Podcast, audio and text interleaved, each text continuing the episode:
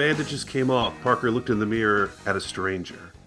He nodded to the stranger and looked beyond at the reflection of Dr. Adler. Parker had been at the sanitarium a little over four weeks now. He had come in with a face the New York Syndicate wanted to put a bullet in, and now he was going back out with a face that meant nothing to anyone. The face had cost him nearly eighteen thousand, leaving him with about nine from the last job to tide him over until he got rolling again. The syndicate trouble had been a bad time, but that was over now. That starts off the second Parker book, The Man with the Getaway Face, written by Donald E. Westlake under the nom de guerre Richard Stark, which we're going to be talking about. This is a sequel episode to our episode on The Hunter, the first Parker book, uh, to celebrate their uh, their anniversary. This novel was published in 1963.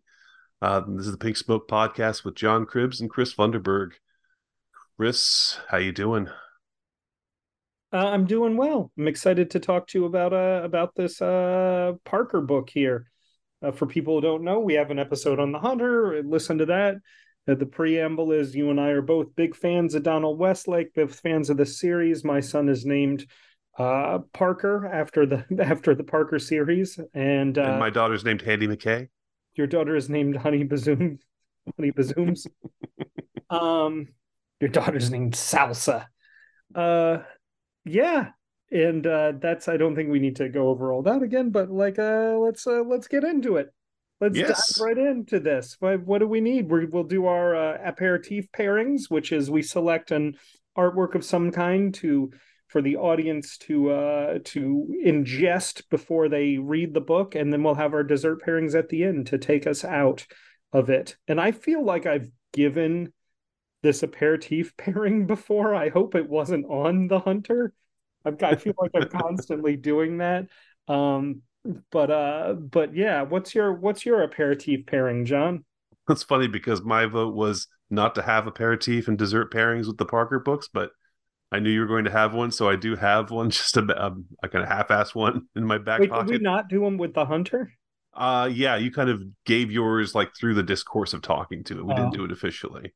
But uh, I would say if you enjoy this book, uh, or if you think you will enjoy this book, what you should watch beforehand is Le Deuxième Souffle by Jean Pierre Melville, oh, yeah. a phenomenal crime film that has an armored car robbery in it.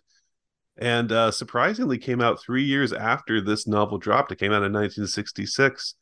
And it's not the kind of thing where I would think like Westlake saw it and was influenced by it or anything, but it is just funny because I guess because the Parker novels are so timeless to me even with their kind of like occasional references to period stuff, uh, like the only way you can get to Staten Island from Jersey is on a ferry. Uh, because I, the I still, Verrazano Narrow Bridge hasn't been completed. Had yet. not been completed yet. Yeah. Uh, it still feel there still is a timelessness to it that makes it feel more modern. So unlike a black and white movie, which obviously you know you immediately think like, well, this is old, just based on the yeah. fact that it's. Well, Lino Ventura feels such a like 50s thing, even though that's not even true. You know, right. it, he does feel uh, like that. And I was and I was thinking about pairing it with Touche Pile Grisby, you know, uh, for mm-hmm. this other great uh, Lino Ventura film, his debut. But uh, yeah, that's a that's a good selection. What is uh, what is uh what more do you have to say about pairing up Second Breath with this? I feel like after reading the Westlake, you know, I just feel so like lean and to the point. Like I don't want any fat on anything on this episode. Just like yeah, tearing yeah. straight through it. Well, I'll just say that, you know, obviously people who know the Parker books and their history and their adaptation history know that, you know, of course, Godard ended up uh, adapting The Jugger into Made in USA, and it was the first Parker movie that ended up coming out, the first book based uh, movie based on one of these books. So it's interesting this weird relationship he has to French cinema in the 60s. And I, who knows if Melville ever heard of Donald Westlake or not? You know, it's uh, it's funny to watch his films, which obviously you know deal with criminals who have like a uh, honor system, a code. Uh, for him, like it's more important, you know, to like to not snitch is the big thing with uh, yeah. Lino Ventura's character in Second Breath. That's not uh, a big concern with Parker necessarily, but to have like this very specific system and uh, way of life that kind of d- defines the way you behave and kind of your lifestyle. Um, it's flashier. It's certainly flashier than Parker would ever be, but uh, there's definitely parallels, and you know there are two like probably my two favorite criminal series are the Melville films and the Parker books. Yeah, and the Melville, it feels like such an obvious Parker like spiritual cousin to it. They yeah. just feel like Melville and Michael Mann.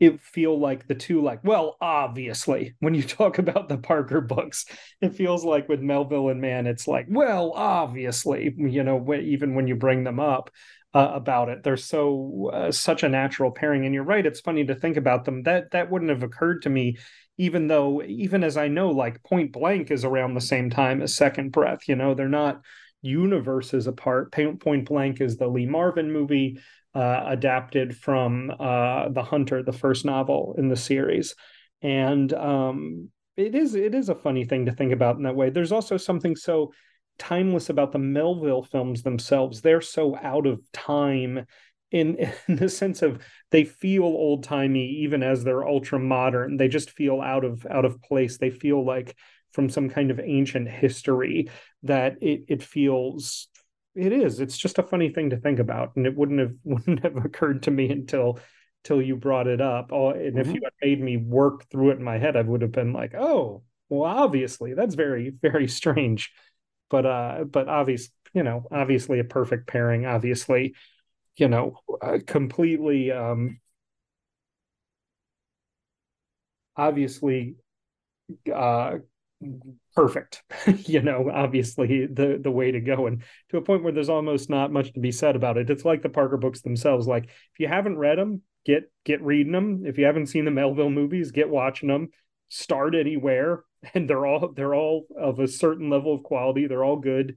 Uh, they're all interesting. And you know just just get like you should obviously be doing this stuff. You should obviously be watching those movies and reading these books. Like uh, it's uh, without reservation, they're recommendable. So that's that's a, a perfect pairing, obviously. Seems like a no-brainer. What's your pairing? My pairing is Armored Car Robbery, the Richard Fleischer uh, heist movie um, from 1950. It is about an armored car robbery as well, and um, it's the the it's about a uh, woman who mucks it up and gets them involved in a double cross. There's a police officer who's nosing around at the wrong time. It's um it's it, this movie I never know how um well known it is to noir and crime film aficionados. It's very well known. It's like uh one of those movies that's just like um just to aficionados it's one of the greats you know but I don't know how much it ex- escapes that sort of like ghetto of the knowledgeable in that way. It's it to me feels like an obvious influence on Westlake from a few different angles and an obvious influence on Melville as well if we're going to meet meet that and talk about that but it's just it's so um Westlake there's also they they rob Wrigley Field itself and in a later Parker book there's a, a robbery of a stadium, and it's a um, a, a, similar sort of plan each time in the books. I mean, not super similar, but similar setup, you know, and and you can just see the roots of a lot of the approach to character and narrative in this film that's very westlake. It's very no nonsense it's about the minutia of it. Um, it's about the double crosses and who can you trust and which of your partners is going to turn on you and how people get in the way and screw things up should what should be a simple plan. Um, and it's less overheated than a lot of noirs. I don't even really think of it as a film noir. You know to me one of the defining characteristics of noir is regular people pull drawn into a life of crime. So i tend not to think of police films and movies about criminals as noir but it's and I think for that reason it's less overheated and uh, expressionistic and sort of self pitying and you know ridiculous than a lot of noir. Um, it's very straightforward, you know, sort of uh, direct, lean kind of film that you can see in Westlake, you know, um, and it's and it's it's great. I think it'll get you into the right mindset for this book. It'll sort of put you on the the right track. And and you can read this book and sort of think about that film and think, oh, that's the perfect way to film it. There's something again, like we said about Westlake, it's it's out of time in some way. The books are both are are timeless and they're very um uh, hard boiled and and two fisted and hard knuckled and brutal at times. Um, but the way Dashiell Hammett is, you know, it's even as much as it's like Lee Marvin 70s and you know Peckinpah feel to the to the Westlake stuff, um, or not feel, but certainly um, explicitness and brutality to it.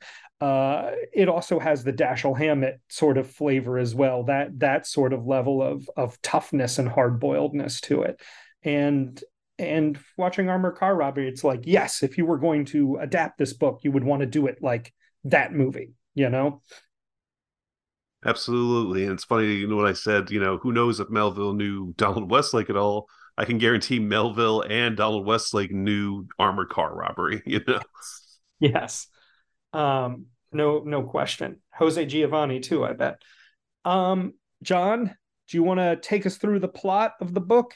This is the first we mentioned at the end of the Hunter episode that the Hunter is not like the other uh, Parker books. Is it's it's really its own thing, sort of tonally, narratively, spiritually, aesthetically. It's it's different than the rest of them, and it is a series that at times can be quite formulaic not i don't mean that as an insult but it is it is very formulaic in some ways for big stretches of it um this the hunter ends with like a sequence that feels like okay, and here's what the Parker novels are going to be like after this. It ends with him doing a little heist, and it and it almost reads like when you get um, this is especially popular in ebooks where it has the first chapter of another novel by Jim Thompson, right?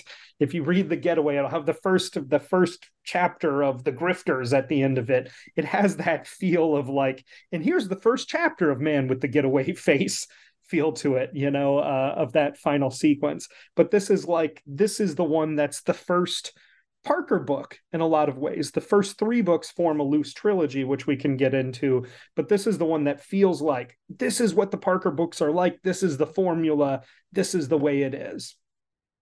Yes.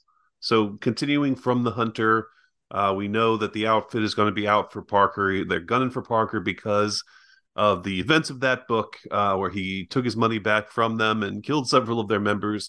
So Parker, at the beginning of this, decides to change his face, have surgical, have surgery uh, by a, uh, a Doctor Adler who spe- specifies is uh, specializes in uh, changing the faces of criminals and people who want to disappear. Right, he has like three clients a year that he does this for at uh, his home base in Nebraska and this is interesting because it's a mo- it's a book that kind of begins with like this almost science fiction kind of thing of him having his face changed, then ends with this weird EC horror kind of moment. Uh, so it's one Parker book that I feel like branches into those different realms a little bit. You almost think about John Frankenheimer's Seconds a little bit when you think about Parker becoming a new man and getting a whole new face that's good enough that people don't recognize him when he uh, goes up to his old associates and, and has dealings with them. But anyway, Parker gets yeah, his face this, changed. This is a book we could mention at the beginning too. He's finding he's getting a handle on the character too. The character from the hunter is not what the character becomes, and it's almost not sustainable in some way. And this book is still, I think it's like 85% of the way there, 87% of the way there, but there's still moments and tonal stuff that's like he's getting the handle on it. We'll talk about that ending. I'd completely forgotten that ending, and it's like I had completely forgotten about it until I read it again this time. It's like that is not something Parker would do. yeah. And when yeah, I it's funny too because I always consider this like one of my favorite ones because there's a lot of fun stuff in it. Yeah, and I, it was just shocking that I could forgotten that ending. But yeah, we'll get to it. Um, so Parker has his face changed and leaves Doctor Adler's office uh, when uh, because he has he gets wind of a heist. Right, his old uh, co-criminal Skimm has reached out to him about an armored car heist that he wants to pull with uh, this woman, uh, the, the Finger, though this woman who is a waitress at a diner where an armored car always stops for their you know lunch bathroom break, and they came up with this idea that we're going to take the the armored car from the diner, and they bring Parker into it. Parker kind of immediately sees that it's not being handled well. He's that their plan is faintly idiotic Yeah, almost sucks. And the reason that they brought him in was, you know, that he can come up with a better angle, and he does. He simplifies certain things, and he makes better choices, and brings on Handy McKay, his old uh, uh, his old partner. So Parker uses his expertise to, you know, come up with a better plan.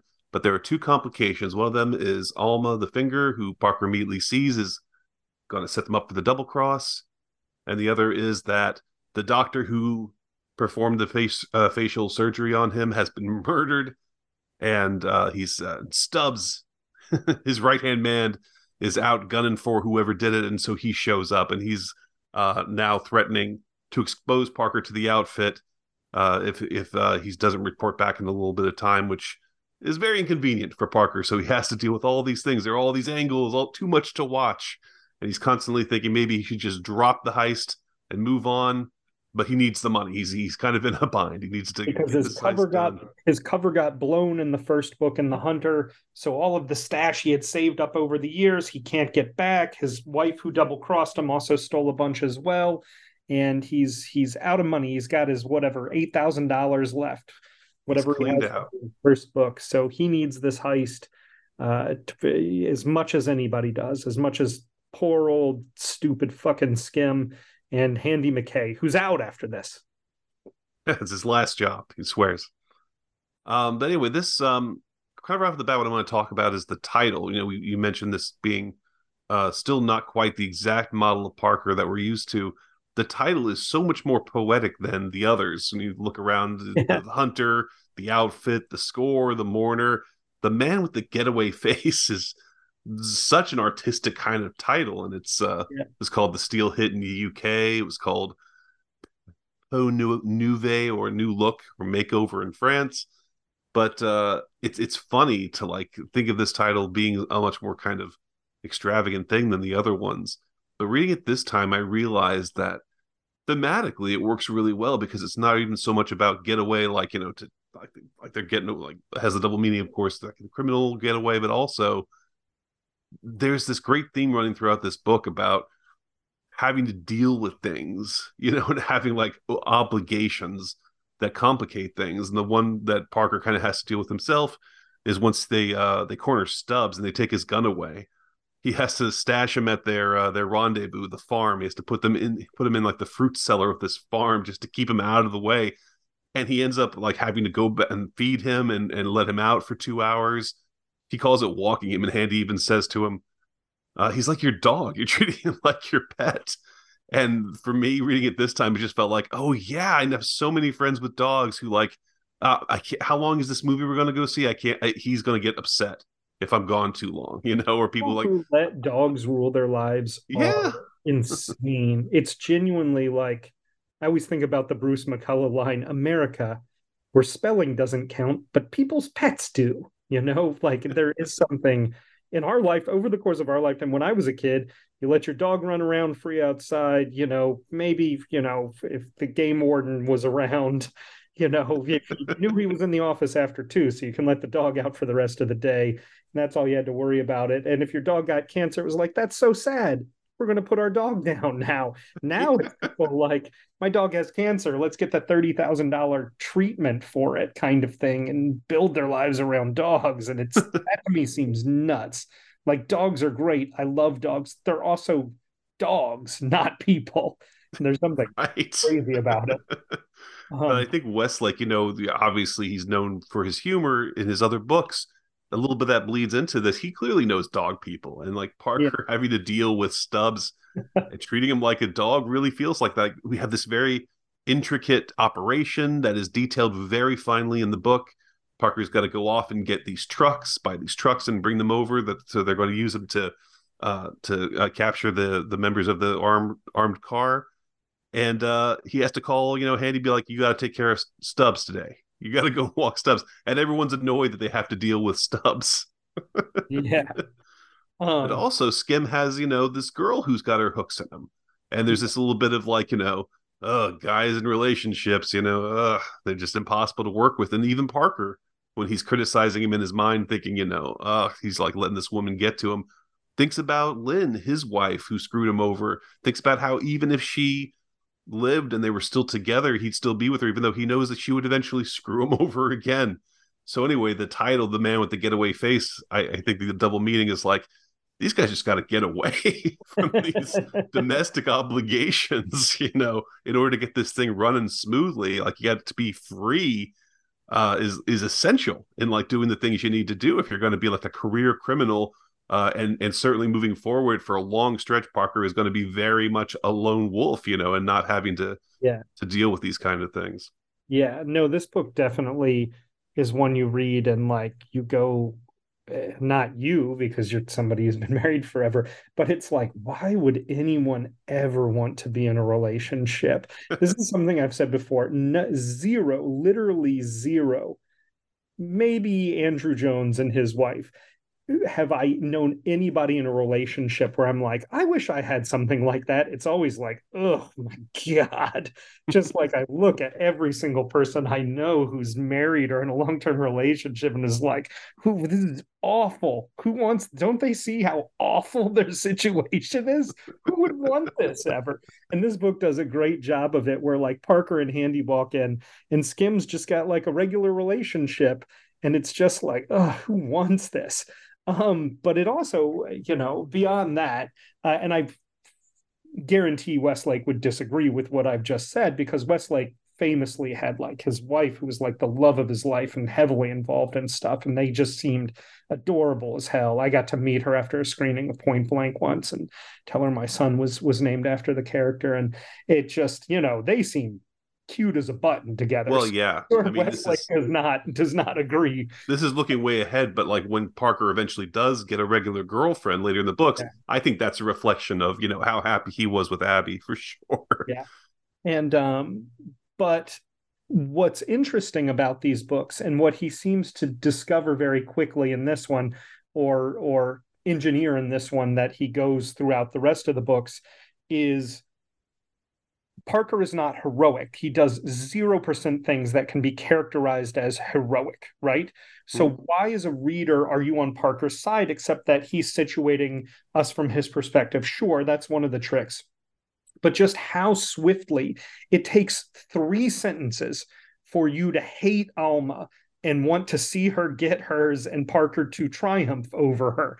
You know, what makes Parker um, admirable is, of course, that he's he's a professional and smart and focused and hates the bullshit, you know, which is always appealing in a character. That's sort of, you know, I think that's a masculine ideal that a lot of men have for themselves of just like cutting through the bullshit and not being Skimm, who are like, who's browbeaten and sort of weak and indecisive and arguing with his wife in the car after the event, you know, just like how many times I've walked out of parties and just walked by columns of couples who have retreated to their cars to argue as I'm going home happily. You know what I mean? It's just like that's what you see, and you hope you're not not Skimm arguing with Alma in the car. But um, but just like uh, also just Alma being a sort of a know-it-all who clearly doesn't have any respect for the people around her and is using people and is brusque and impertinent and impatient you know and just how quickly he makes her detestable you know mm-hmm. and that's that's something he figures out how to do is he creates a sort of self-evident value system in an amoral world that you are on the side of Parker even as he's violent and grotesque and sort of uh, irredeemably criminal and amoral and immoral, you know, um, that you still have this sort of alternate value system where trustworthy, knowledgeable, cool under pressure, you know, these things, you know, um, become the thing that are the value system that you can identify with and put you on his side. And he learns how to do that very quick. What's fascinating is all of, uh, not all of them, but the vast majority of the Parker books are structured the same way, where they had it's four sections, and the first two sections are the heist and the complications from it in some capacity. Sometimes the complications happen very early, sometimes they happen later on, right? But it's sort of you have heist and complications, and the second section sort of ends on a cliffhanger like a big like and then things got really fucked up is like the end of the second section the third section is a jump in time it's a flashback focusing on a character who's not Parker. And it's normally the person who has mucked things up and led the cliffhanger in part two. It's sort of like, how did they get there? You know? And that person in the third section is generally an antagonist who is uh, repulsive and dislikable in a lot of them that really you catch up with the bad guys in them and sort of get a glimpse into the the bad guyliness of them the the the weakness and weaseliness the lying and uh, duplicitousness the selfishness the hot-headedness all the things you don't like about parker the human reasons for wanting to screw him over or do the job, greed or lust or simple ego and narcissism, all of these things that Parker is lacking, right? That don't drive him to do any of this. Practicality drives him to do it, not emotion, right?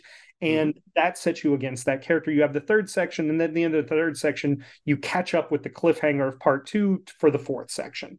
You know, that it's essentially like you jump back to Parker and you catch up to the cliffhanger in some capacity. And yes. that's the way they're all structured, or not they're all. I keep saying they're all. A lot, a lot of them are structured. You know, certainly uh, these early ones, yeah, are structured. Like I would that. say up, uh, up all the way through. Um, at least, um, at least, um, up through rare coin score, they're structured that way. if that structured that way, like Mourner score, Jugger seventh handle. Uh, are all structured that way. Rare coin score, I don't think does the jump back in time. Green Eagle score does, Black Eye score does, Sour Lemon score does. I think you have to get all the way up to the 13th book, Deadly Edge, and then followed by Slayground, where he drops that format meaningfully that I've just yeah. laid out, you know? Yeah. So it's, you know, it's it's a good 10 books out of the first 14 that are yeah, almost exactly what I've described. Mm-hmm. Uh, we should mention that the book series it has a, a 16 it's the first 16 books uh, hunter through butcher's moon the first three hunter uh, man with the getaway, getaway face and the outfit form a sort of loose trilogy and then the last three um, Slayground, Plunder Squad, and Butcher's Moon also found form a sort of loose trilogy, and they both reflect on each other. It's sort of like a bookend trilogy. Um, and then there's a big break in the series. The last one, Butcher's Moon, is 1974. Then in 1997, he comes back and does another um, how many books is it? Eight books or so? Something like that? Yes and, it is eight and, books. Yeah and those are all slightly different. They don't follow the the formula uh, like that uh, as frequently. And they're all they're not bad. Um, this is probably not the place to explore it they're like good, but they don't feel like essential Parker. There's like some flavor that's just barely missing from most of them. And it to me, it's really like you have the original 16, and those are the Parker books. And then you have some really good supplemental material that's fun to read. Uh, yeah, we disagree on that. I think some of those are actually some of the best ones, but we'll, we that's way, way, that's not the right place to talk about it. Um, I will say, you know, it's, it's notable that this early trilogy and then the the trilogy at the end of the original run are very similar in their structure mainly that the second one the man with the getaway face and then later plunder squad really work as their own standalone book that's like a connective tissue between these other two. The hunter and slayground are both like this big thing happens that parker gets involved with and he has to go up against these guys and now he's in their sights. And then the third book and they're uh, nothing like any of the other books. Slayground and the Hunter are nothing like any of the other right. books. Yeah. Nothing, nothing, nothing. Sorry. And then, the, then the outfit and uh, Butcher's, Butcher's Moon are, uh, you know, Parker having to come back and deal with it, like take, like go go to war basically against yeah. this organization. Butcher's um, Moon is basically the outfit part two. It's so similar yeah. to the outfit. and it's like a curtain call where he brings back like every single character, most of which he introduced in the outfit. Right, right. But uh, but it's especially interesting those middle books. This one uh, and Plunder Squad having like this kind of standalone kind of quality um, that makes it really interesting because like you you don't lose you you get uh the you know the big thing the the big kind of threat from the first book is is prevalent throughout the entire thing and then it so effortlessly leads to like a new complication that will lead to the events of the next book. Yeah, I think that's just a beautiful structure for those uh, these two trilogies. Yeah, it's interesting with the middle book too. I was thinking this is like the opposite of Empire Strikes Back, where you couldn't show that movie on its own. It would make no sense. Yeah. It only exists as a piece of the larger puzzle. Um, this is the opposite. Those Plunder Squad and Man with the Getaway Face could just both be their own Parker books. They could come at any point in the series. They could come after Green Eagle score. You know, you could just drop them anywhere with very minor changes. It's exactly what you're saying. They're these mm-hmm. standalone books. And I do think that's very fascinating, where it's sort of like, I'm going to have these trilogies.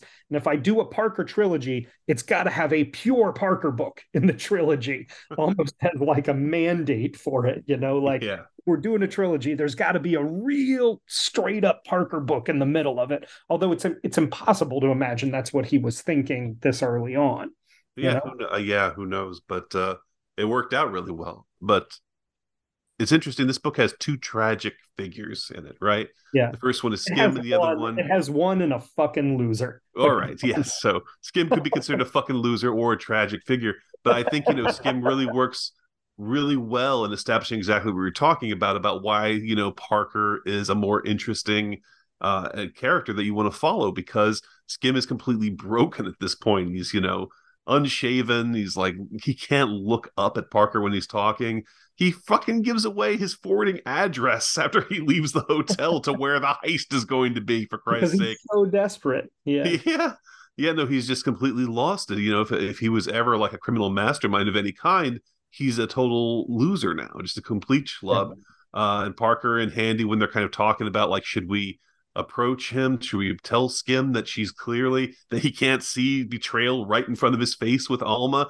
And Parker's thought is like he wouldn't believe us. He's he's that far gone, you know. He's that far in her clutches that like even if we tried, he told him straight up, this is a double heist. This is exactly how she's going to do it. It wouldn't matter because he would uh, he would uh, not he would reject it. You know, he would still go along with it. So I I kind of think of Skimm like you know, God, poor Skimm. you know, just like that he is so far gone, and that Parker knows, you know, this so is not funny. a guy I can work with.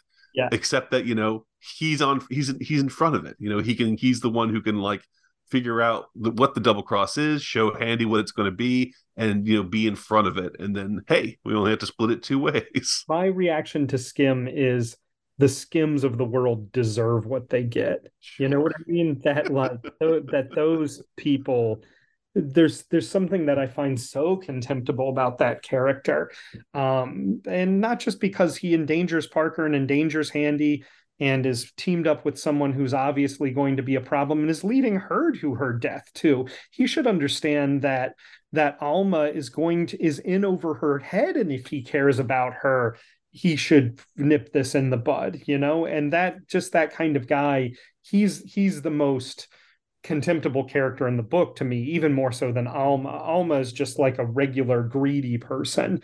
You know, he's like he's genuinely pathetic and a loser and is just uh, just I do when he when he gets his in such a pathetic way. And we should mention we talk about all the books in depth. Everything we talk about in depth here, we're going to be full spoilers. Talk about every single aspect of this book. So read it if you don't want anything spoiled.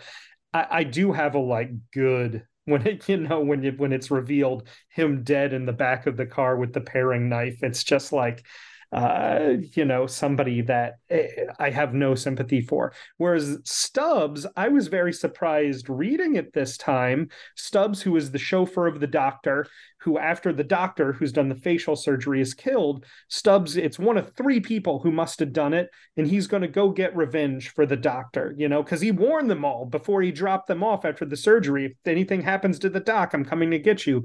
And Stubbs, which is, a- is so ridiculous. It's it reminds me of the beginning of Taken, where Liam Neeson is so worried about his daughter going to Europe and she's definitely going to get kidnapped and sold into sex slavery and it happens within five minutes of her landing.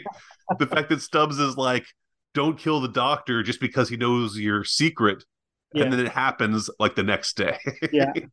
and uh, the doctor is doing these facial surgeries because he used to be a member of the Communist Party and sort of loses his license and gets driven out of business and has to work underground. And Stubbs is a former labor organizer and party organizer who's gone sort of punch drunk from getting hit by too many two by fours of Pinkerton. Too many scab wielded two by fours. Yeah, exactly and um and so stubbs is like sort of slow and and foggy brained and and mush brained and all of that. And and older too. You get the sense that he's like pushing 60 or something you know that he's he says he's like 56 years old in the book yeah. And um and i was surprised reading at this time. When it goes to stubbs section i was like stubbs here the book. I'm rooting for stubbs 1000% like you're going to get out of this stubbs you know you're smart enough i even stubbs you're smart enough you got out. You don't even want parker. You don't he doesn't even want revenge. You know like he doesn't even care about parker. He's going to go find the real killer you know? He's focused and, on the straight line the mission. it is. Everything about him i just found everything about him um great this time. Like i was like cheering for stubbs and he is a tragic character in that way because you know he's just he's headed into a brick wall. There's no way that this character gets out of a, a, Parker book with a smile. And it's funny because the first time I read it, I texted you, you know, about it, and you were like, it's a very frustrating book.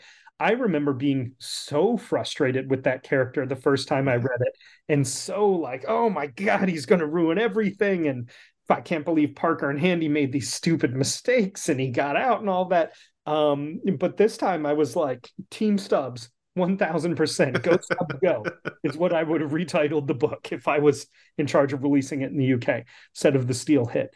Um, and yeah, and so when he when he when he dies, when he gets killed by the guy, you know, because he does figure out he does go to investigate who the one of the possible suspects who was a um, a, a guy who did real estate scams, a con artist who had to, when the scams fell apart, because he was mainly scamming GIs and post in Florida and post World War II. And when that falls apart, he has to go live in Buenos Aires. After a while in Buenos Aires, he's sick of rich of living down there rich and comes to the doctor, get his face changed so he can move back to New York and live in the States. And then he starts getting paranoid that the doctor is the only person in the world who knows who he is. So he goes and kills the doctor, and then Stubbs hunts him down. And just like Parker's worried about Stubbs is too old and mush brained and gets killed by this uh, by this real estate agent, uh, this phony con man realtor who is living in a fancy house in New York. You know, and uh, and it is a tragic end. And that guy's another character where so quickly um, he was it is it Charles Wells? Is that the name of the guy? Charles Wells is the name he's living under now. His real name is C. Frederick Wallerbow. So yeah, so Charles Wells, again, in three sentences, Westlake has you hating him. You know what I mean? It's another thing where he's just so quickly to draw up a sort of moral compass within an amoral world or an immoral world that eh, it's kind of amazing that it's like that guy's a bad guy and you want to see him get his and the way he does it uh, to distinguish between um, Parker and Stubbs and the doctor, who's not exactly a likable guy. The doctor checks Parker's mail, steams it open. You know, he's not exactly a trustworthy doctor. I don't know what Joe Sheer is doing recommending this doctor, but I know that I, I, you know, I hope nothing bad befalls Joe Sheer in a later book. It's also fun to read this book and know all of the names will mean something later in later books, like Joe Sheer and the guys they talk about pulling jobs with him and Handy McKay that these guys are going to show up in later books and yeah and, this is where that starts where the recurring yeah. characters yeah get introduced. Yeah. um but it is um because eh, joe shear is the if i'm alluding to it but joe shear is one of the most important characters in the jugger in the fifth book in the series. He's he's the the locus of that book. And um and yeah, yeah. part of the part of the frustration of this book is that you're constantly thinking like Parker, kill Stubbs, go and kill the nurse and her her two guys who are with her, you know, and that would clear everything up. Like that, you know, and and no one would know what your new face looks like. You couldn't possibly be blackmailed, and you're constantly wondering, like, why doesn't he just do that? And the whole reason is that Parker knows he doesn't kill without reason.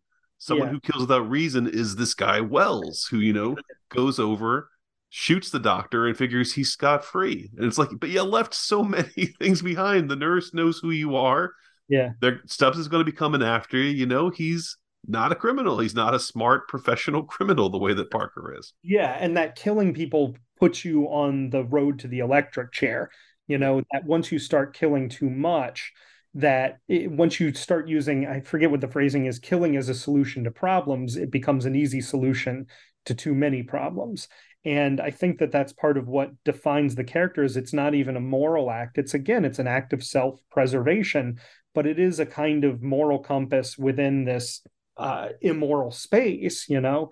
And um, that's what's interesting about it. And it does make you like Parker, that he's not just going to shoot people in the head and be done with it and be some magic guy who can get away with committing a, mi- a million murders. One of the things that I really like about this book as well as the heist is such small scale, especially knowing how grandiose they get. When I first read it, uh, like I said on the Hunter episode, I read The Hunter and I was like, wow, this is amazing. This is one of my new favorite books. And then I read Man with the Getaway Face and I'm like, wow, this is even better. And then I read The Outfit and I was like, wow, this is even better. And then I read The Mourner and I was like, you know what? This is the best one. And then I read The Jugger and I was like, wow, this is even better. All up until you hit that stretch of the rare coin score, Green Eagle score, the score you know, where it's just it's plateaus sort of, just a little bit. Yeah, plateaus a lot, a lot, a lot. And yeah. those, and I love those books, but it's a plateau. There's no question, you know. But this one, going back and seeing how modest the heist is and how modest its intentions are compared to where it, where it goes, it's almost it's almost like adorable that they're just robbing an armored car. You know, yeah, I, and it takes three minutes. You know, it's a very well planned heist and it's executed perfectly um, yeah, no one gets killed. Really, it would have worked out just great without the complications involved. Well, Skimm and Alma get killed, and I love how yeah. quickly that's dispatched with because the whole book it feels like it's leading up to okay, the big complication is going to be Alma and Skimm. That's what Parker's really focused on and worried about. And it feels like it's leading up to like the mayhem when the double cross happens. But no, they handle it in two seconds. It's no problem. Everything about their plan is correct. They set them up, they set a trap, they get them. It all works great. And that's something I appreciate about it. It's Me great too. narrative yeah. sleight of hand where it's like, no, that's not even, that's done midway through the second section of the book. He got in front of it. This is not going to be the seventh where, you know, there's uh, one little complication that's just a dumb stroke of luck, you know, bad timing that screws the whole thing up yeah i appreciate that as well. Yeah it's uh it's fun. It's funny too because it makes me think about like westlake is not afraid to give parker flaws that make you kind of yell at the page a little bit. Like the very first chapter you know it's like he's left all his money with this doctor who's like he doesn't know it all. He's knocked out getting plastic surgery like right off the bat you're like why are you doing that parker? That's a terrible idea. You yeah. know he's he's not without his flaws but at the same time uh, he's someone who just knows his shit when he goes and picks up the truck and knows like everything that's wrong with the truck and why it's not, you know, why he can't just drive away with it. He's not going to get fleeced by these guys who are selling him this broken down truck. He's, you know, saying, no, you got to fix the radiator, you got to do this, you know, you got to put oil in it and everything like that.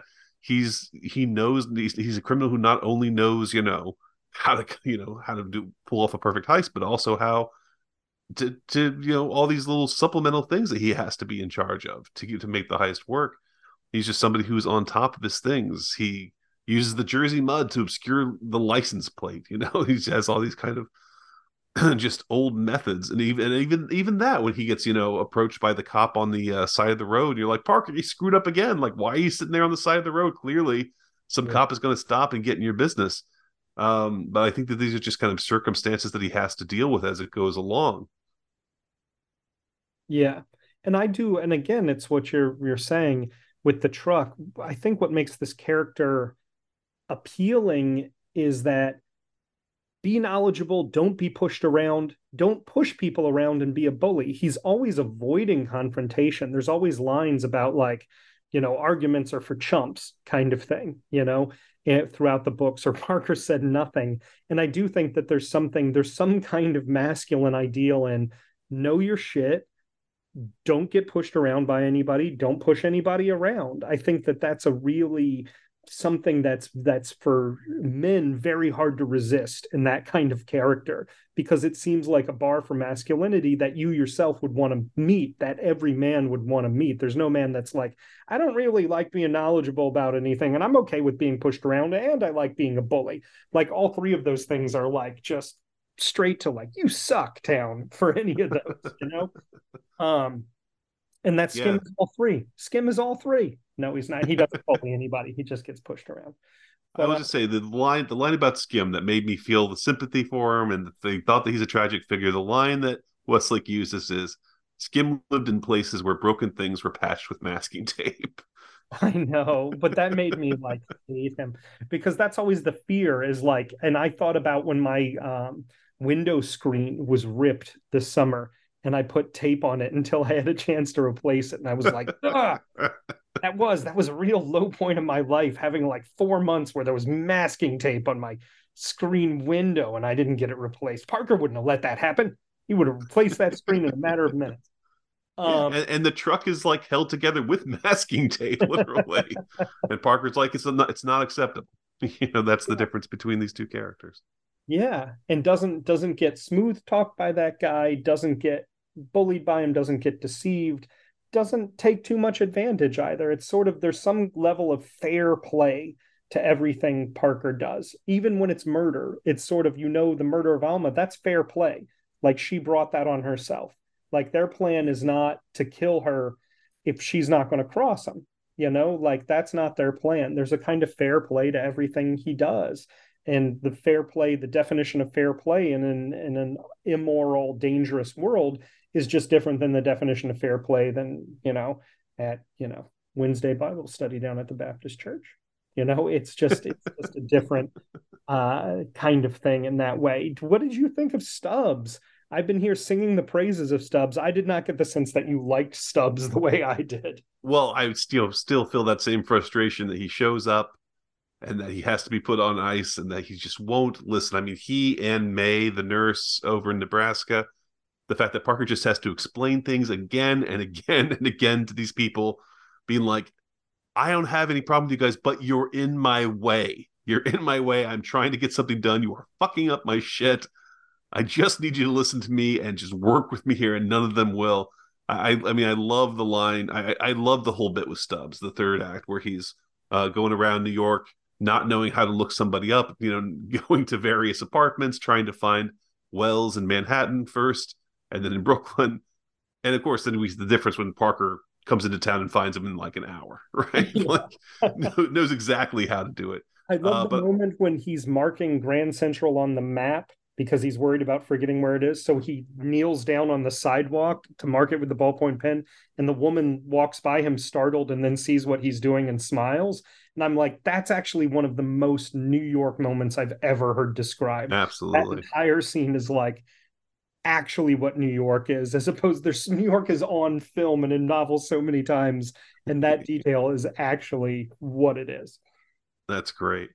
Um, but yeah, I, lo- I love that, you know, I love that little section where, you know, after he's escaped, I, I mean, you really feel for him, obviously, when he gets into his mindset, when he's in the fruit cellar in the dark, and, you know, he's just going slowly insane and even so much so that after two weeks of being in there, he can't wait. He can't like wait. He knows it's just going to be like another day or two before they let him out, but he that is too long. He needs to escape as soon as possible. And sympathetic Handy McKay gives him a flashlight, and that's what helps him get out. Somebody actually feeling, but that moment where he sees Parker and realizes Parker's not cruel to him. He doesn't. He's not malicious towards him. He's just completely indifferent yeah. you know, is a good defining moment for Parker, where it's like, like you said, Parker's not a bully. He's not. He has no ill intentions toward anybody. It's just like you're in his way. You're fucking things up. He needs you out of his way. That's what he's. That's why he's doing this to you, and he doesn't care about your comfort. He doesn't care if you're going to like slowly lose your mind. Like you got in his way, and now you got it. He's got to do this to get you out of it. That's it's all methodical for him. But I mm-hmm. definitely feel for him when uh, he's after he escapes and has that uh st- checks into the motel and spends you know three days basically uh, completely dehydrated and uh and you know suffering some kind of PTSD from being in the the fruit cellar for so long. Yeah, just complete exhaustion and vitamin deficiency and all that. Yeah. but he also treats par- people in a way that's very similar to how Parker treats people. To the point, gives them the money that they are deserve to solve the problems, doesn't listen to any bad advice, follows the advice he has to. You know, it's a very he's actually very, especially because we see Parker early in the novel stopping off in motels and taking these little trips. So we see how Parker treats motel owners and and local doctors and nurses and stuff like that, you know, sort of local service people. And and it's very Parker-esque, you know, he has a, a sort of directness to him that is a funny reflection of Parker. It's like Parker if you remove the brains from him. It's sort of the same sort of moral compass and same in the same way. Who's yeah? There's that great line. Oh, even sorry. No, there's that there's that great line. Even with half a brain, an important failure can affect a man. Yeah, it's true. I know that. that sets him on that. Yeah, sets him on that that that does the desperate need to complete his mission. And uh, the final irony too that it's Parker calling Wells ahead of time to find out if he's there. That screws Stubbs because yeah. then Wells is ready for him. Yeah, and that Parker gets gets Stubbs killed ultimately. Um, that's one thing too is well prepared and uh, competent and knowledgeable as Parker is. He things are constantly not going his way, and he's constantly screwing stuff up. Let me ask you though, before we get off Stubbs, who's your casting for Stubbs? Who do you? Oh, I didn't think too much about Stubbs. You know, I immediately thought um, uh, James Remar, like a broken James Remar for Skimm. oh, see, I was picturing um uh oh god, the guy who's actually in uh the split. I was picturing James Whitmore for Skimm. Oh, Whitmore would be a good choice I was too. picturing that, and for Stubbs, William Demarest, one and only William Demarest. Come on, you're not telling me he couldn't have played a great Stubbs? He'd be good. He'd be good. Or uh, whoever played. You just tell me where this date is. You know that kind of thing. Yeah, the guy who plays Luca Brasi in The Godfather would be a good choice. yeah, like some gorilla guy, you know. I um, my favorite thing in the uh the stub section, um, there's this bit where he's sort of reflecting on the past for a little bit and trying to figure out what to do, um, and it's like. It's where he's like, like, thinking about how more simple things were working with for the yeah, party. Like yeah, something out of a Kundera book. I'll read the whole thing which is thinking, struggling for an answer. Stubbs remembered the old days when sometimes a situation like this would come up. You'd go into a city and there was a man you were looking for and you had to find. He was with you or against you, or you needed him one way or another. But then there had been the party and the local contacts, always the local contacts, either party people or sympathizers, and you could go to them and tell the problem to them. They knew the local situation, they had an in here or an in there, and they could find your man for you but there wasn't any party anymore. And anyway, this situation didn't have anything to do with the party. Stubbs rubbed his head and remembered the days in the party, the good times when thoughts slid through his head like they were on wheels, and when he knew the questions and knew the answers. He didn't know now what he thought of the party, whether he thought what happened to him had been worth it or not, because he never really thought of the party at all, but only of people. He remembered faces from that time and frozen moments of important strikes like the moment when the deputy had driven his car over the little girl. That had been good because it had solidified the workers and made the strike hard as steel until some damn fool had killed a foreman over a personal grudge, and then predictably the workers had become afraid and the strike had fizzled out. It was strange in a way that now that it was only people he remembered. At the time, he had never thought about people at all, but only of issues, of theories and dogmas and the masses. And now that it was all over and half his brain had been lost in the fight, he never thought of the issues at all. Like that paragraph is like something out of fucking Book of Laughter and Forgetting. Oh, it's incredible. yeah. It's so incredible that and that's that's what I was thinking watch reading at this time is like what do I actually think of Westlake as a writer?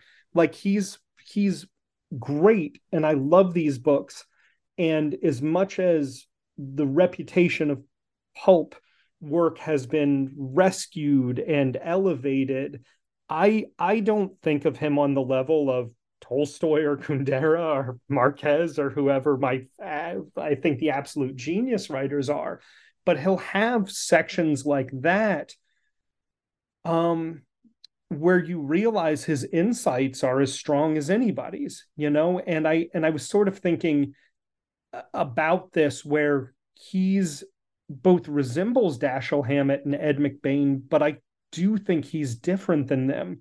And I and it's not that like, oh, he's capable of more. There's just something inside of him that's very, very different than other genre writers, even the ones I uh, think of as being really good, other crime genre writers.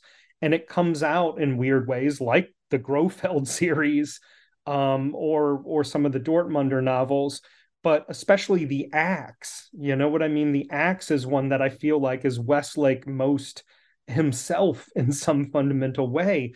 But like, what do you what do you think of him as a writer? Do you think I'm being unfair to say, oh, he's a genre writer?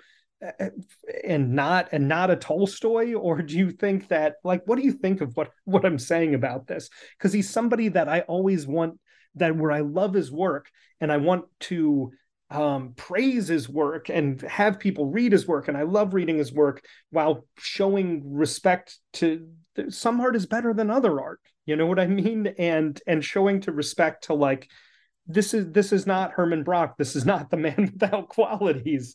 You know what I mean? And, and I feel like it's disrespectful to those achievements in art to say a man with a good getaway face is as good as, you know, Turgenev's Mumu. You know what I mean? Like, like it feels strange in some way. What do you think of what I'm saying? I agree with you. I think Westlake would agree with you. I think he knew his field, and I think that he stayed within those boundaries of that field.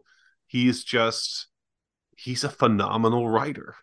at the same time he's a phenomenal storyteller that's the thing absolutely but yeah on. and he and in this book in particular because every time i think of the hunter uh, i think like you know i like the hunter but it's like it doesn't have great westlake characters and this is where in the parker series there start being great westlake characters not just the recurring characters of handy mckay and joe shear who we'll meet more later but like uh Skimm and stubbs yeah. and uh, and Wells for his brief amount of time, and Alma and Doctor Adler are all very interesting, very well thought out characters with characteristics that pay off later in the in the book, where you think um, that's ju- that's justified. That's how they would react in that situation. That's a mistake that they would make because these are things that Westlake thinks about and things. Uh, you know, this is a tight, tight book uh, that just uh, that just is is well thought. It's like the heist in the book itself. It's like just you know very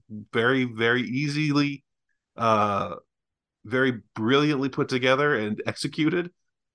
And I think that that's that defines his work. And and I, and I think that you know when you're that good at doing a book like this, you keep doing it, and that's where he was kind of staying in that field. When you think about something like the Axe, though, he can pull off something like the axe or the hook uh, or even brothers keeper something that you know has bigger ideas and bigger like idea uh, bigger concepts of you know the world he well, still not has feeling like okay characters. guys this is my serious book this is sylvie and bruno i'm going to leave behind what's great about me they don't feel like that they no not at all yeah yeah no i think we're totally in agreement on that it's also funny you mentioning characters. Somebody that I think is an obvious comp if you haven't read Westlake is Elmore Leonard, but Westlake never falls in love with the colorfulness of his characters the way Leonard does. You know what yeah. I mean?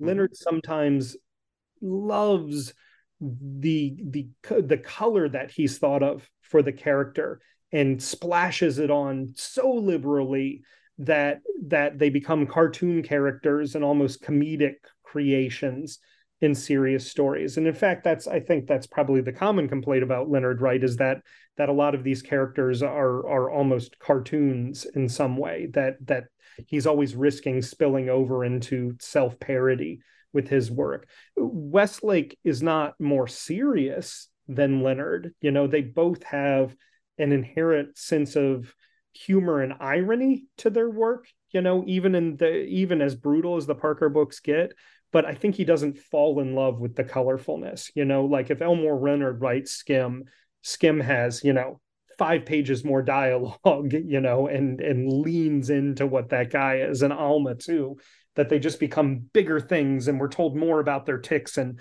specifically about the things they have masking tape together and we hear their argument in the car you know and that mm-hmm. kind of that I think, and it's all a little funnier and a little broader than Westlake would ever do with it, you know?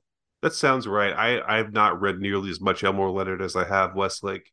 Yeah, I've so, only read that. But but I've but I've I've failed to read him. I mean, that's the thing is like I've read what I've read just didn't appeal to me the way that Westlake yeah. does, and so I, I, think it's definitely something uh, along those lines. And I'll also compare him, you know, to Willeford, who would you know kind of come into the Elmore Leonard zone much later in his uh, writing career, but uh, killed it in the way that you know Leonard I don't think ever did. Yeah, and Willeford I think is different. I think Willeford is, if not Tolstoy, he's Dostoevsky. You know what I mean? I do think I put Willeford in the category with Jim Thompson and Patricia Highsmith of like, yeah, these guys really are aspiring naturally, not with contempt, but just who they are as artists to leave genre behind. Like it's hard for me to believe Patricia Highsmith even thought of herself as a mystery writer, you know, sure. considering she didn't write mysteries for one, but as a crime writer uh, in in that way. Um, the same thing with Willeford, although Willeford is Willeford and Westlake obviously are similar and write in a similar style, and the virtues of their work I think are very very similar in a lot of ways. But I think Willeford is naturally uh, after something bigger philosophically that that um and not in a forced way not in a pretentious way he's not michael chabon or some shit he's, he's after something in a very natural way that's sort of bigger than a rip roaring story and i think westlake especially with the parker books is just like let her rip you know what I mean? Like, sit down, everybody. Like, I'm about to yeah. let her rip. And you go, right on, man. This is going to be fucking great. You know? Well, I think, yeah. I mean, I think Willeford tapped into, like, you know, the vein of human darkness in his books yeah. in a way that Westlake never would. You know, Westlake likes people too much, likes human beings too much, and yeah. enjoys their foibles. Even writing as Richard Stark, he just enjoys, like, the human comedy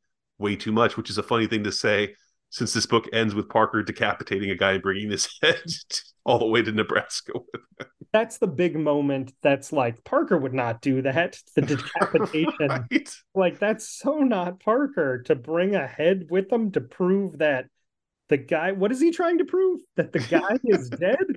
That he, that he has some sudden like that respect for Stubbs that he would want to yeah. like fulfill Stubbs's uh promise that you know if anyone killed the doctor he would take his face back. So you decide, well, I'll do that. Why does he suddenly care about what Stubbs wanted to do? Yeah, it's very you. I wouldn't have thought of it, but EC is perfect. It is a weird like. Wait, that's the punchline to this book, and then like the book is over. it's done. A sentence and a half later, like there's not and then Parker stretched out and headed back to you know the hotel and looked at it's like, he had passes off the head. It's so EC Comics. It's so... and and after all this talk too about how like he won't kill without reason. He's not gonna, he's not going to just kill these guys to solve his problem. It's like there's a huge deal made about how like four dudes see him at this bar when he's asking directions to get to the guy's house and it's like, really, Parker? You want to go and decapitate the guy? Yeah, and like, leave? Like, like you're definitely going to get identified. In his driveway is is one story. Real estate magnate decapitated, head missing is an entirely different national news story, Parker. Yeah. You know, and also when it's been through the money. Was Stubbs' body lying somewhere on the grounds? I mean, they'll be in Nebraska in a day or two. No question the the thing is is also because Westlake goes through the minutia. The the minutia of this book is how does Stubbs find a hotel? Well, he knows that they're near train stations, so he follows the train tracks. It's that kind of minutia. What does Parker do with this money? Well, he opens a bank account here and puts a couple. It just goes through in detail. The like you're saying with the truck, the truck does not have enough regulation lights on it, so before he buys it, he makes them add the it go. He uses and because the radiator is not working, he's got to top it off when he's outside of you know New Hope, Pennsylvania right? Like all of this kind of minutia, and it jumps over all that with the head. So you're like, so what did he fucking do? You're thinking about that with like, so he drags it into the living room and cuts it off with what? With a hacksaw, with a kitchen knife. He leaves the bloody body. He washes it off in the sink. He puts it in a typewriter case. Like, what did Parker actually fucking do? Because the book is so about the minutia that it makes you consider like the actual act of what he did. There's no sort of uh, uh, elisions and sort of you know ellipses in the story when it comes to the doing of the crime. So the idea that like we're not going to think about where this head came from and got brought with him there you know? Yeah like it's a not important detail for there's, some reason. it's like, like he's it's like he said he's still he's still clearly trying to form the Par- parker character at this point.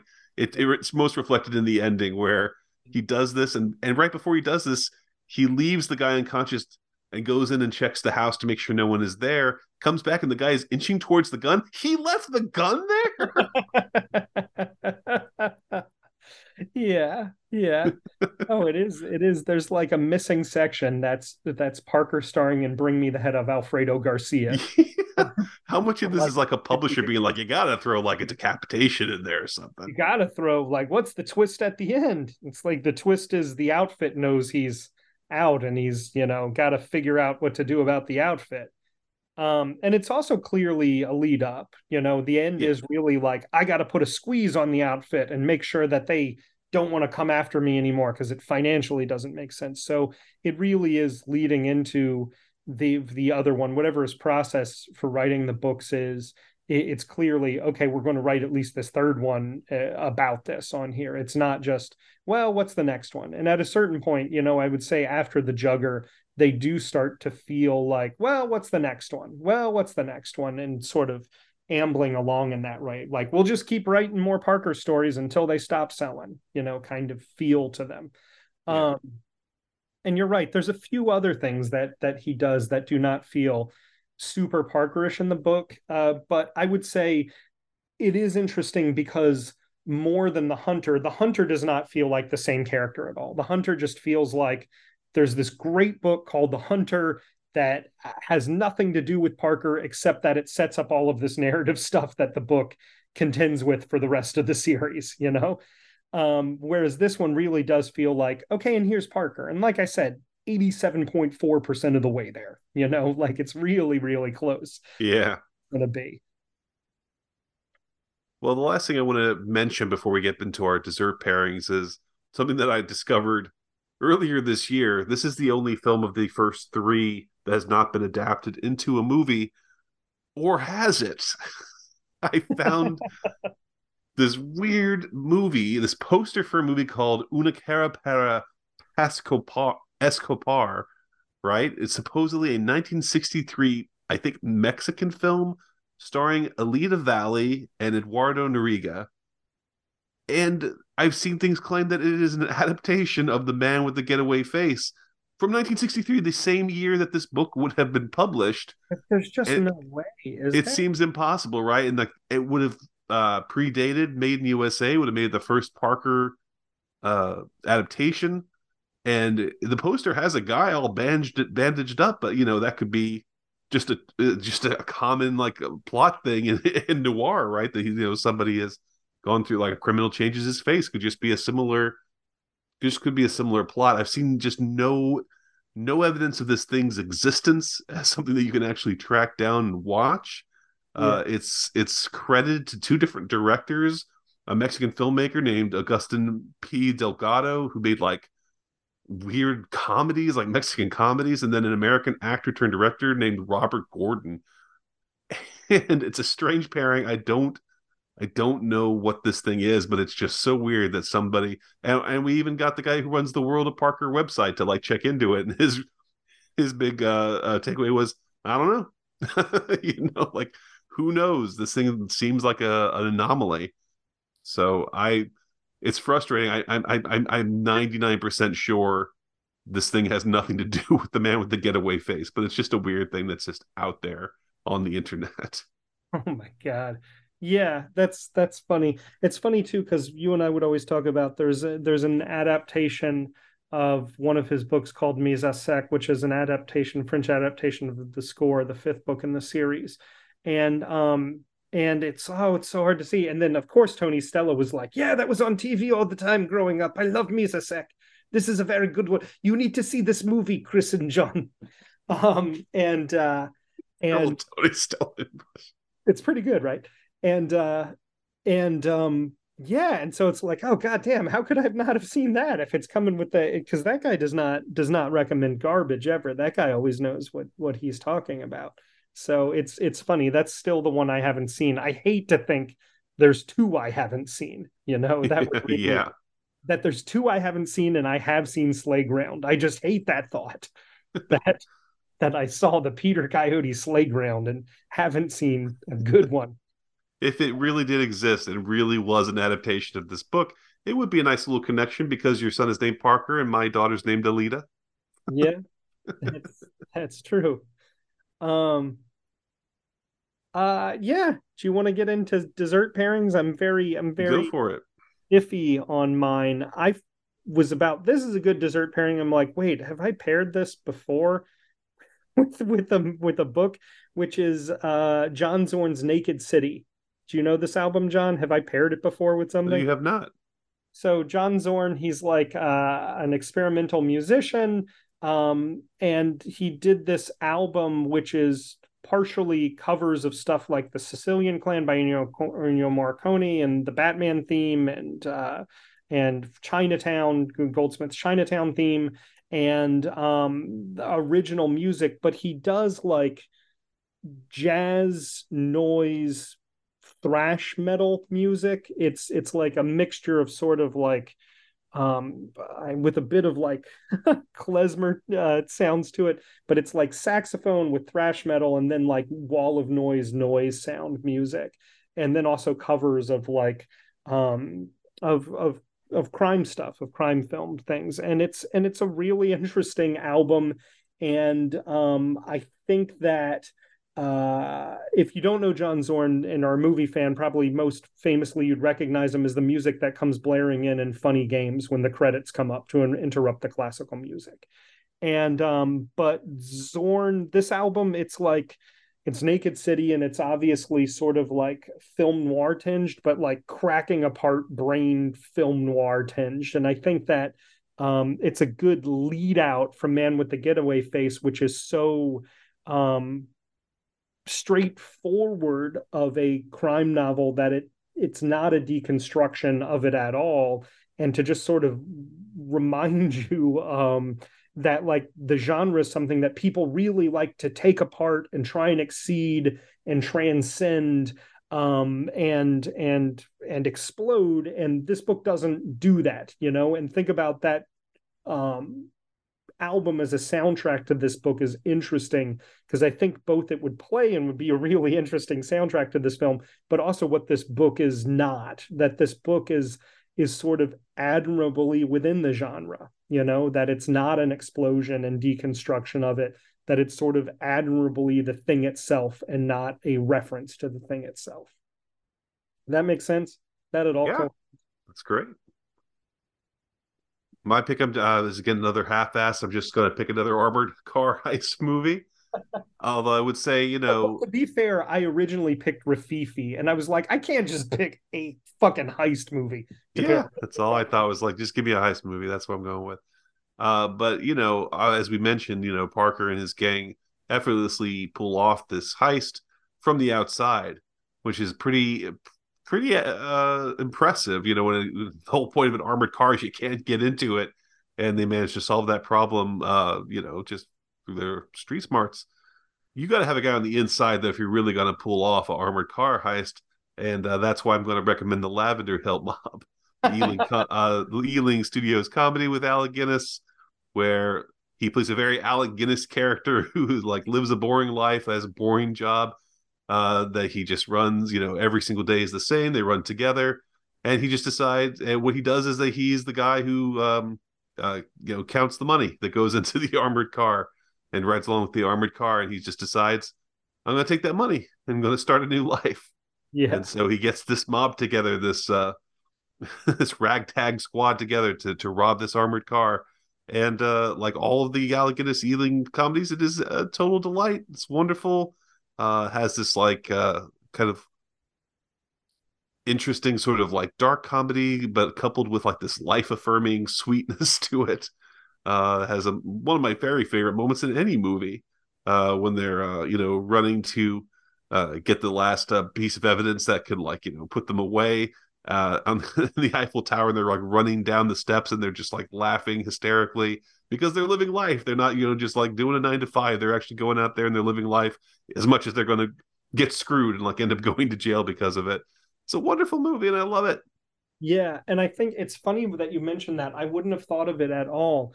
But of all the things we've talked about, and when I keep trying to describe like the Westlake magic, I think that spiritually you can feel like Lavender Hill Mob is like spiritually aligned with Westlake as like a person in some way. Absolutely. Like a, a, a, a charming, good-hearted positivist of a man and Lavender Hill Mob, he the books are not like Lavender Hill Mob, but Westlake himself is like Lavender Hill Mob. Even the Dortmunder novels, which are sort of like the comedic versions of the Parker books, most famously adapted into the Hot Rock, right?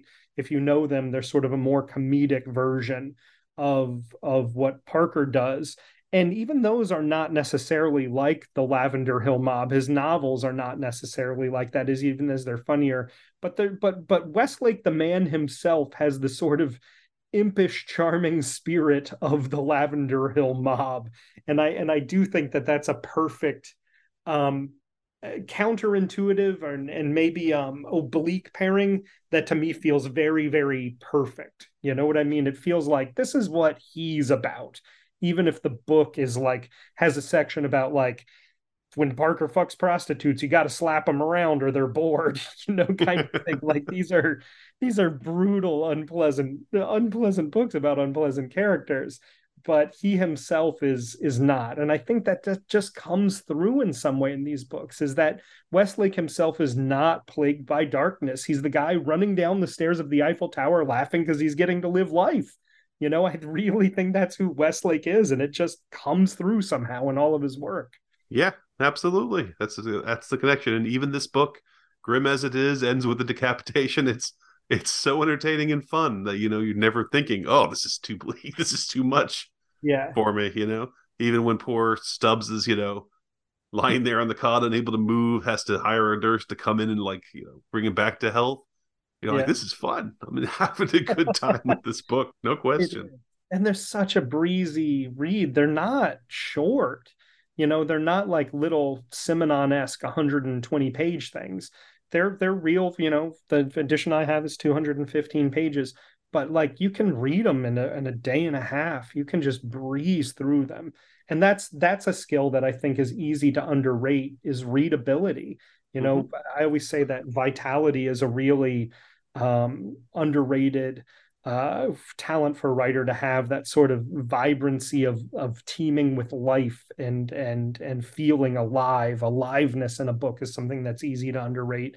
And I think that, you know, readability is another thing that's really easy to underrate. It's like, oh, there's these cheap novels that are all easy to read. And it's like, I will tell you they are not. You know what I mean? You can mm-hmm you can read Doc Savage novels really quick. I would not say they have a huge level of readability to them, you know.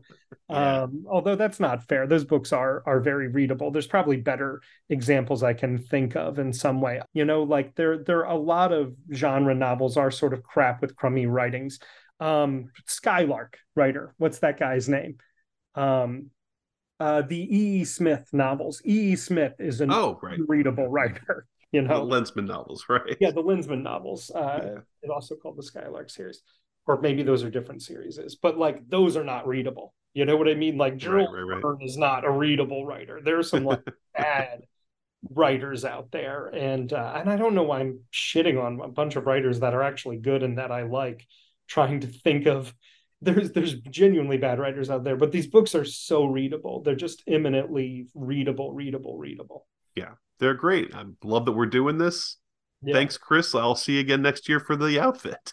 I know the outfit's like a big monumental one. I'm sort of like, I feel like this one is also so modest. It felt like, oh, this will be a breeze. I'll just read it again and we'll talk about it and that'll be easy. Outfit feels like, oh, we got some heavy lifting to do. That's that's one of the real keystones to this whole series. That's a that's a big time one.